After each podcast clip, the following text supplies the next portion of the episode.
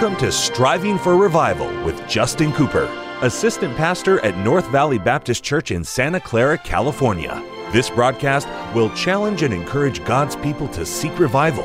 We pray you'll be blessed as you listen to Striving for Revival. Welcome to the Striving for Revival radio broadcast. This is Pastor Justin Cooper coming today from the KNVBC studio at the North Valley Baptist Church in Santa Clara, California.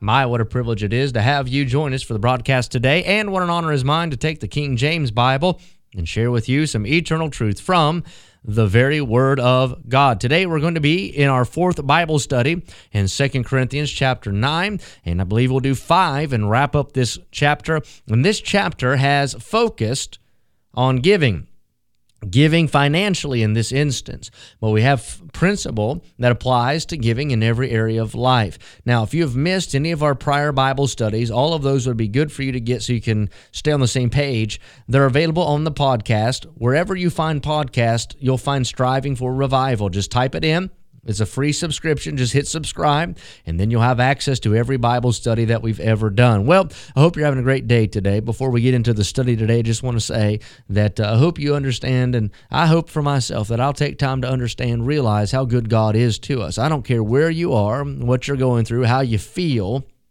it doesn't change the fact. God is good to all of us. Isn't that good? God's been so good to us. I heard an illustration about a young fellow was praying and he started praying said, God, I, and he had a bad attitude, you know, just couldn't rejoice in the Lord. And, and so someone challenged him, just go there and say, Lord, I know you've been good to me. I know you love me. I know you care for me. I know you bless me. But God just don't care about it. Try that, he said. So the boy did. He, he, he began to pray and said, Lord, I, I know you've been good to me. And I know that you care about me. And I know that you love me. And I know that you bl- bl- blessed me. And began to think about it, how good God had been.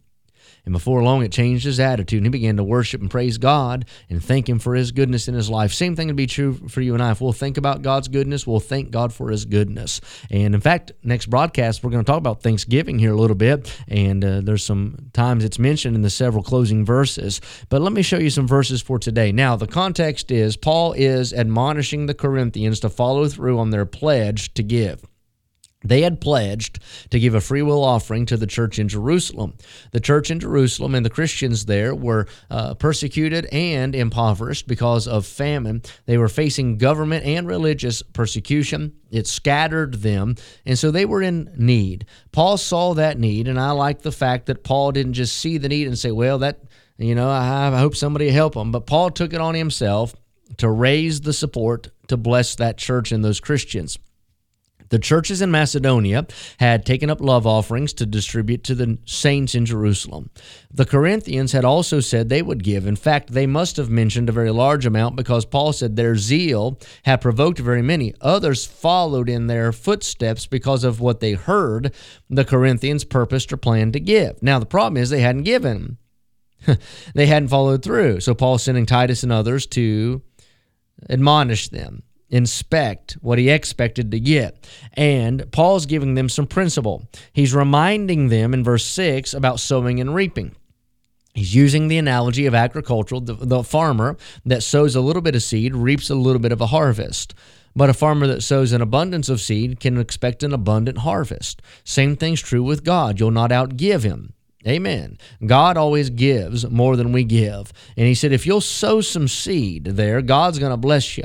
You're not going to give up anything. You're going to get from God. Trust me. If you give. Now, the action is sowing and reaping. But the attitudes in the following verse, verse uh, number seven, every man according as he purposeth in his heart, so let him give, not grudgingly or of necessity, but for, for God loveth a cheerful giver. So he said, now give, but don't just give with a bad attitude a sour spirit complaining about whatever it is you're cashing in here to give. No, he said, You give and you give cheerfully. God loves that. Isn't that amazing? I want to find what, if, if think about it in the natural realm. You have a father. Don't you want to please your earthly father? As a child, you do especially. And you find out what pleases him, you want to do it. And you say, Well, dad likes this. I want to do it. I want to put a smile on daddy's face. Well, I just found in this verse of scripture what God loves. What does he love? A cheerful giver.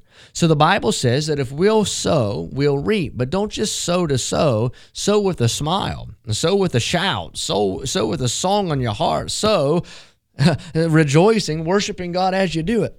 God doesn't want you just to give and then complain. I've seen people do that. They felt like, well, I got to give because there's an offering coming up. Man, I tell you, I'd, I'd, like to buy that new garden rake or whatever it is, but I got to give to missions. You're not going to get blessed for that. Now, God might take your money and use it for His glory. I know He will, but you can't expect a whole lot of reaping in that department. No, we're to give cheerfully.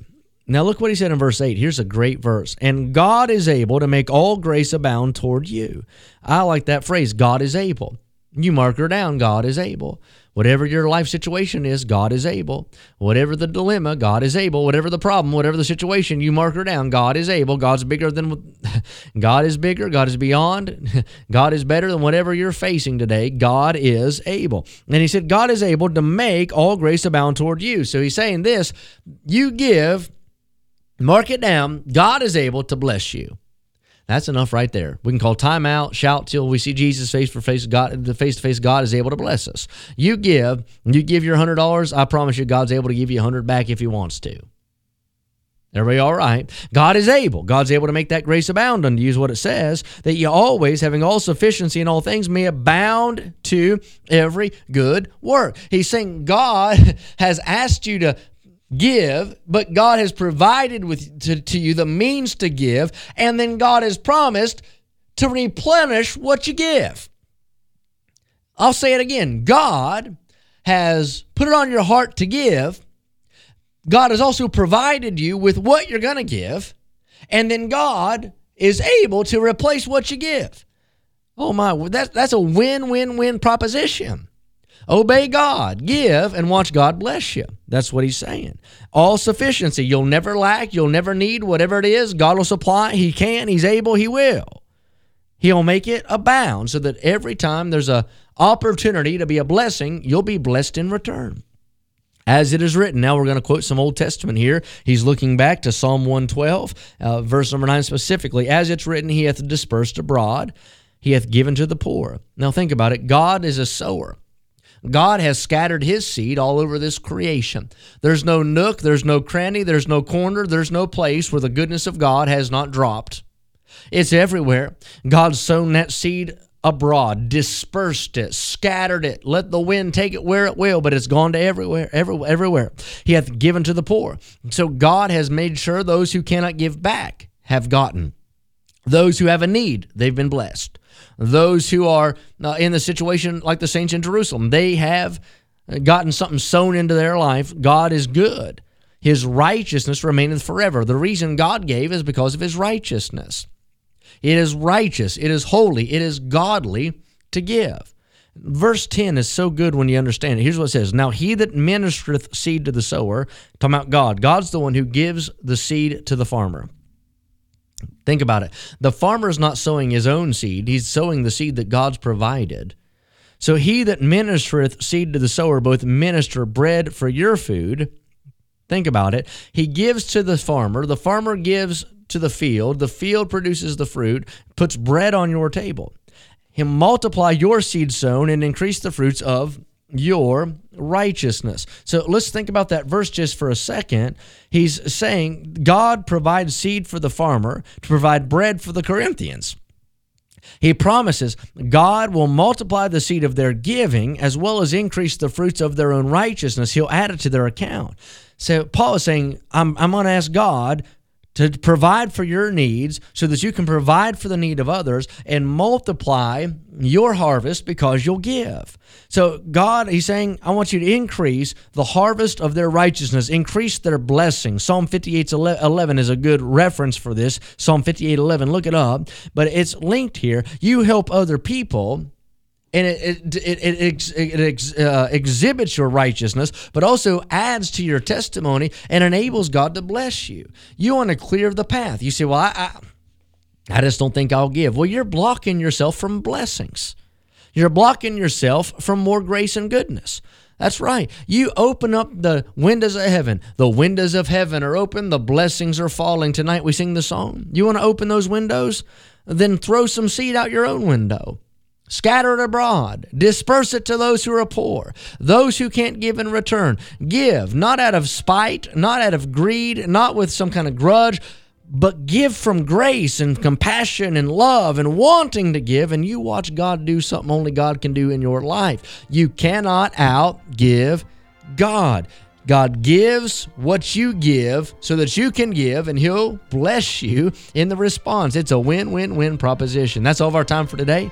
Until next time, pray with me for revival. Thank you for joining us today for Striving for Revival with Justin Cooper, Assistant Pastor at North Valley Baptist Church in Santa Clara, California. Listen at this time every weekday as we strive for revival.